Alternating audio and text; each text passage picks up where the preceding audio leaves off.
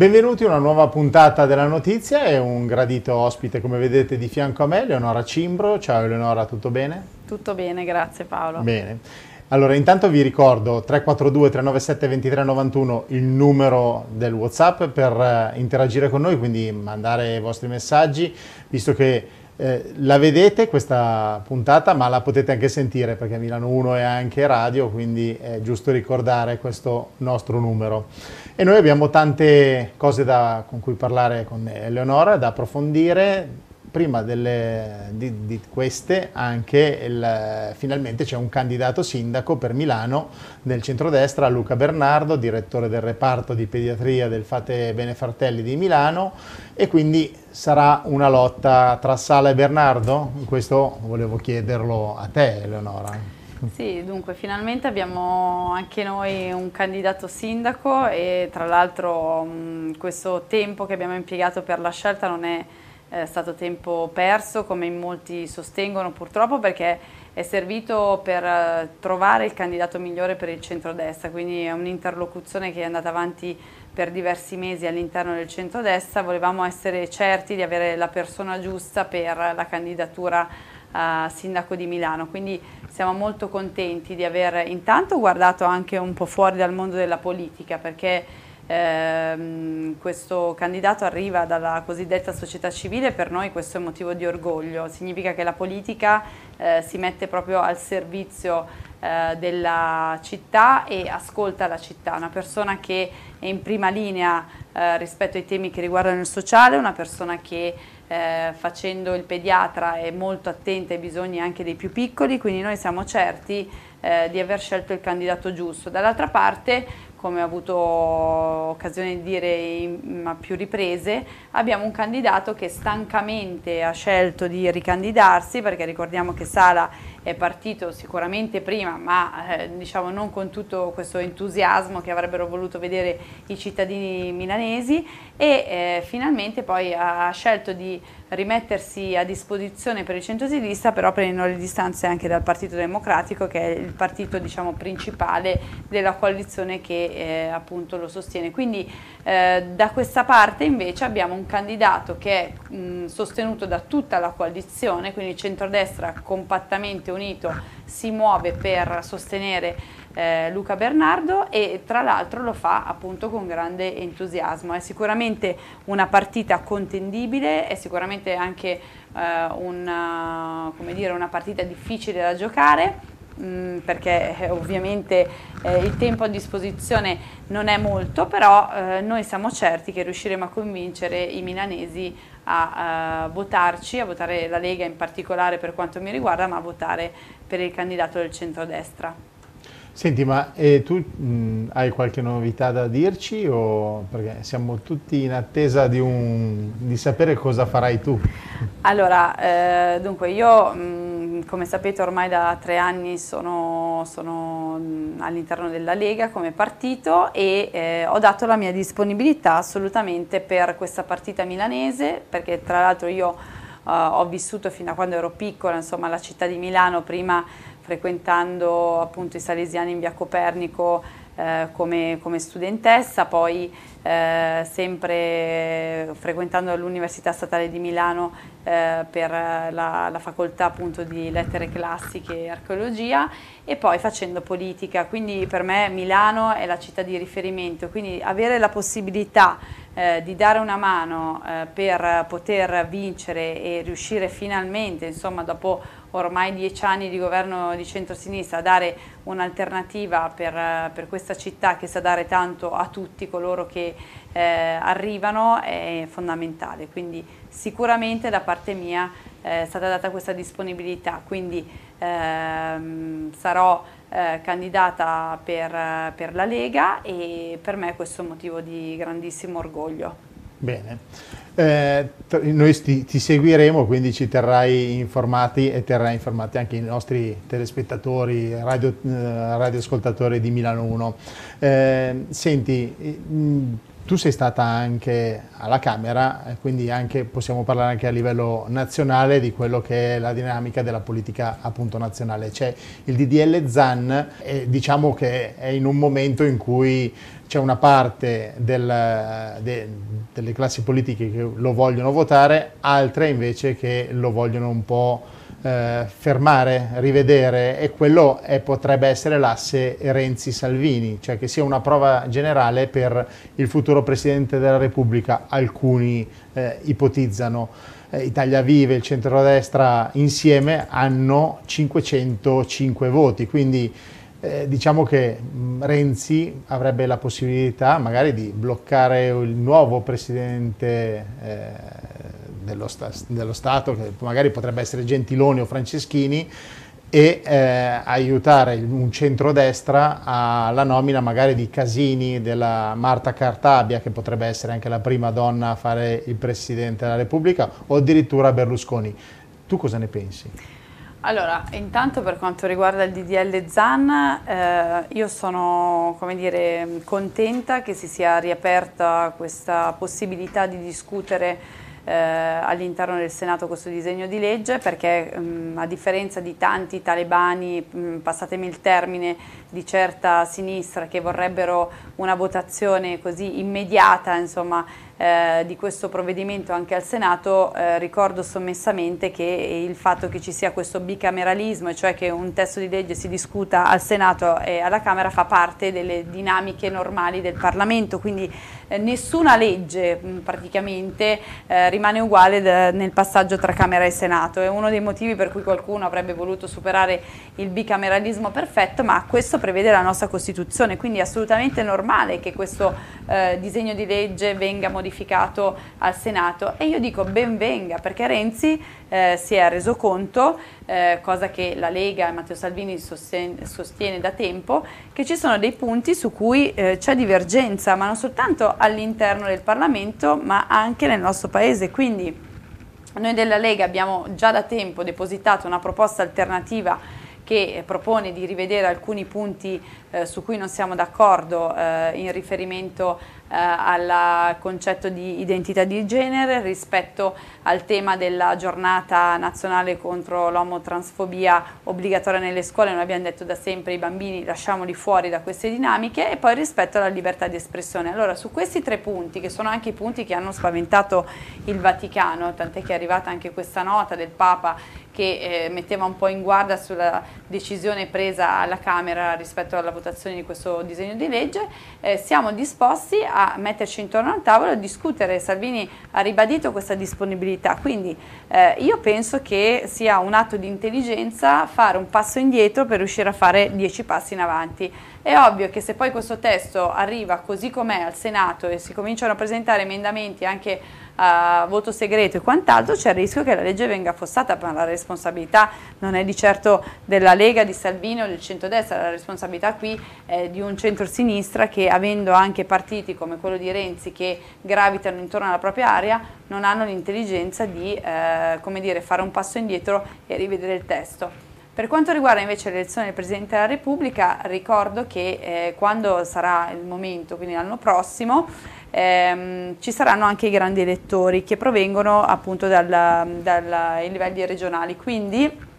in questo momento il centro-destra in Italia ha in mano la maggior parte delle regioni, quindi già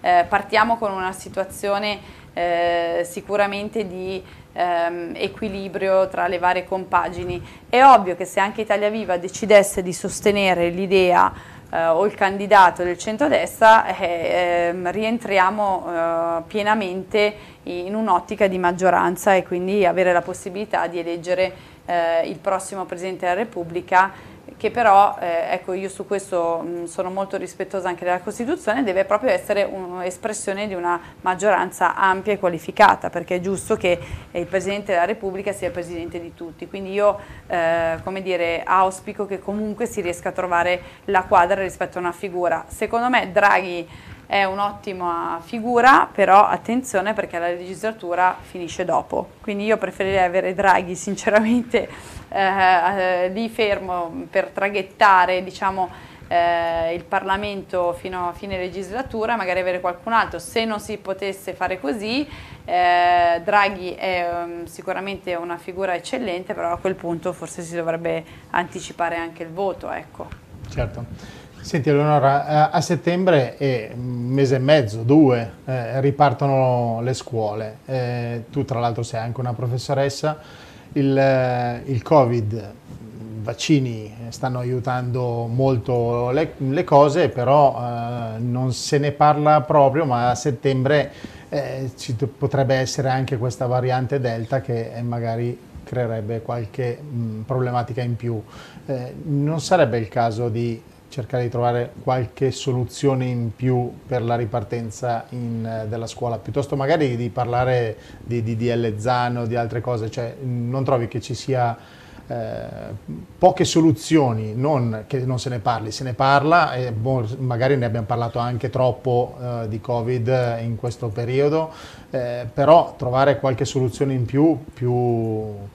più seria, cioè per, per l'ottica del settembre di ripartire per la scuola ad esempio. Ma eh, dunque sono d'accordo nel senso che eh, io l'ho detto da, da, subito, essendo una professoressa per me la didattica a distanza non ha assolutamente funzionato, quindi io all'idea di avere ancora i miei figli a casa con questa data davanti a uno schermo veramente sto male e penso come me tantissime mamme, tantissimi genitori che hanno visto i propri figli chiusi in casa per un anno davanti a uno schermo, quindi io veramente sono, sono un po' preoccupata soprattutto per la ripresa eh, del, dei più grandi perché mm, comunque eh, noi siamo riusciti a convivere con il virus per i più piccoli, abbiamo garantito pressoché per tutto l'anno scolastico da settembre a giugno la didattica in presenza per i più piccoli e soprattutto per i più bisognosi, cioè per gli alunni con bisogni educativi speciali, ADHD o DVA, cioè quindi disabili o con eh, dei problemi legati alla dislessia. Quindi questo è già stato un grande risultato, però secondo me bisognerebbe arrivare in sicurezza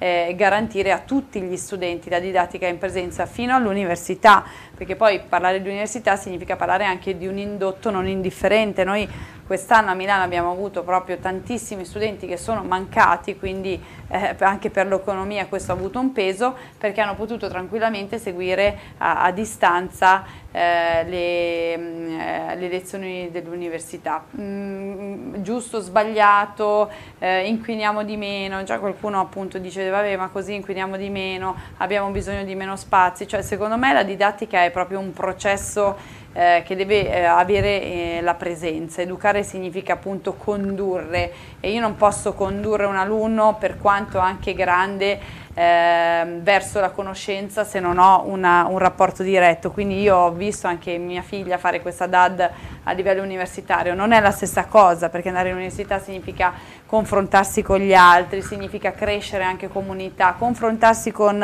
eh, i professori che hanno dato disponibilità ma sempre con queste videochiamate a distanza, cioè non è la stessa cosa. Quindi io credo che la politica su questo debba assolutamente assumersi delle responsabilità Parlo soprattutto della città di Milano, visto che comunque siamo, siamo ormai un tema caldo con le elezioni alle, alle porte. Eh, mi spiace insomma, vedere che proprio a livello di trasporto milanese non si sia ancora fatto nulla. Adesso hanno aumentato le percentuali di presenze sui eh, vari mezzi pubblici, però adesso che siamo in vacanza, tanti studenti sono andati via, va anche bene, ma io temo che a settembre ci sarà nuovamente il caos. Quindi ecco, su questo mi aspetterei un pochino più di serietà. Eh, DDL Zane è sicuramente una legge eh, importante che eh, con le modifiche del caso dovrà essere approvata, però ecco, vedo anch'io troppa disinvoltura rispetto invece a questi temi che sono fondamentali. -hmm. Senti, invece, ultima cosa, poi ti lasciamo, eh, sei anche molto presente sulle pagine social, Facebook, Instagram e quindi eh, diciamo anche ai nostri telespettatori, radioascoltatori di eh, trovarle eh, Eleonora Cimbro perché comunque sono tanti input importanti da, da poter vedere e condividere. Eh, tra le altre cose ho visto una tua immagine, sei andata alla, alla firma del referendum giustizia. Eh, perché sì? Ma allora, intanto eh, credo che questo referendum che la Lega ha promosso insieme ai radicali sia mh, uno strumento di democrazia diretta, quindi ricordiamo a chi ci sta ascoltando, ci sta guardando che eh, quando ci lamentiamo sempre dei politici che decidono sopra le nostre teste, eccetera, ecco, il referendum è la possibilità per tutti i cittadini che ne hanno diritto ovviamente di andare a votare ed esprimere il proprio parere in modo diretto, quindi senza mediazione di altre eh, figure che sono elette nelle istituzioni. Quindi eh, è un modo per far sentire la nostra voce, la, la voce dei cittadini. Eh, quindi ehm, comunque la si pensi secondo me eh, bisogna andare, così come siamo andati ad altri referendum, andiamo a firmare per far partire questo referendum, quando sarà il momento andiamo a votare, perché è importante. Secondo, il tema della giustizia è un tema che riguarda tutti noi, perché i sei quesiti referendari che, che vengono proposti in questo referendum sono eh, di assoluta importanza per modificare eh, dei meccanismi della giustizia che ad oggi non funzionano bene, non a detta di Eleonora Cimbro, a detta di Matteo Salvini, a detta eh, di qualcun altro, ma a detta di tutti, perché eh, sul fatto che abbiamo magistrati che purtroppo eh, ragionano con una logica di correnti quasi che fossero un partito, abbiamo visto il caso Palamara che cosa ci ha insegnato eh, rispetto al fatto che appunto non ci sia una responsabilità diretta dei magistrati quando sbagliano, è, è l'unica professione per la quale si verifica una cosa di questo tipo perché qualunque dipendente pubblico deve rispondere comunque no? anche rispetto degli errori che normalmente tutti noi commettiamo, quindi non è che stiamo dicendo che eh, i, giudici, eh, i giudici essendo persone possono sbagliare esattamente come tutti gli altri, ma ci sono persone che hanno pagato con la vita perché eh, si sono suicidate a seguito eh, di condanne che non erano poi eh, assolutamente fondate o che hanno speso, sprecato, io dico io, più che speso, anni della propria vita a doversi difendere rispetto a delle accuse ingiuste. A tutti capita di sbagliare, però poi chi sbaglia deve in qualche modo eh, quantomeno riconoscere l'errore e doverne rispondere, perché adesso vengono sicuramente le vittime di mala giustizia vengono risarcite peraltro da noi cittadini con, eh, che paghiamo le tasse, quindi i soldi sono comunque nostri, ma in ogni caso il risarcimento non può eh, prescindere anche da eh, un eh, riconoscimento di colpa da parte di chi ha emesso ad esempio quella sentenza. Poi anche sulla custodia cautelare ci sono moltissimi casi di persone che vengono eh, appunto messe subito eh, all'interno di misure rigidissime quando poi non, non c'è una vera necessità. Quindi sono tutti temi eh, che riguardano i cittadini. Quindi andare a votare per raggiungere il quorum, a firmare per raggiungere il quorum è fondamentale e in più noi diciamo votiamo per eh, poter apportare queste modifiche. Ricordiamo che parallelamente la ministra Cartabia sta facendo un lavoro di revisione della giustizia, ha fatto partire due commissioni che stanno lavorando eh, per questa riforma della giustizia che tutti stiano aspettando, dagli avvocati agli stessi magistrati, perché poi ricordiamo che i casi di mala giustizia e questi magistrati corrotti di cui abbiamo letto tra interviste e libri sono veramente una, una piccola parte, perché poi il resto della magistratura per fortuna funziona benissimo, quindi anche gli stessi magistrati vogliono che eh, si arrivi a fare queste modifiche. C'è già un iter parlamentare, però noi diciamo facciamo in modo che anche i cittadini dicano la propria, perché è un tema così delicato e così importante, proprio perché riguarda tutti, che è giusto che ci sia eh, la volontà del popolo. Perfetto. E allora io ti ringrazio. Eh, Grazie ci, a te. Ci, ci vediamo presto. Eh, Senz'altro. Progetti per le vacanze estive? Guarda, sono tra, tra, poco, penso che andrò appunto al sud, eh, in una terra meravigliosa, la Calabria, che, che purtroppo insomma mh, mm, viene dipinta come una regione che su tante cose ancora eh, un po' diciamo indietro rispetto ad altre regioni, però penso che siano dei luoghi magnifici e tra l'altro sceglierò comunque di stare in Italia come penso tantissimi italiani perché abbiamo bisogno di far ripartire l'economia, soprattutto delle regioni come la Calabria che hanno sofferto moltissimo anche a seguito del Covid. Vabbè, poi tra l'altro lì c'è un mare fantastico. Bellissimo, si fan... mangia benissimo, c'è mare, montagna, ci sono luoghi meravigliosi, ci sono i bronzi di Riace, quindi insomma anche per, per chi ama la cultura ci sono musei bellissimi in tutte le principali città, quindi assolutamente insomma una regione che, che va visitata. Vabbè, visto che tu comunque sei molto attiva sui social, ci aspettiamo qualche foto di un bel mare eh, dal, dalla Calabria. Assolutamente, okay. sarà fatto. grazie. Eh. Allora, grazie a tutti. Eh, vi ricordo 342 397 2391 il nostro numero WhatsApp che vedete in televisione, però nel formato podcast non potete vedere, ma eh, c'è. Quindi se volete mandare qualche commento, qualche vostra domanda, eh, il numero è questo e noi poi giriamo a Eleonora il, i vostri commenti. Grazie a tutti, alla prossima, buona, buona continuazione.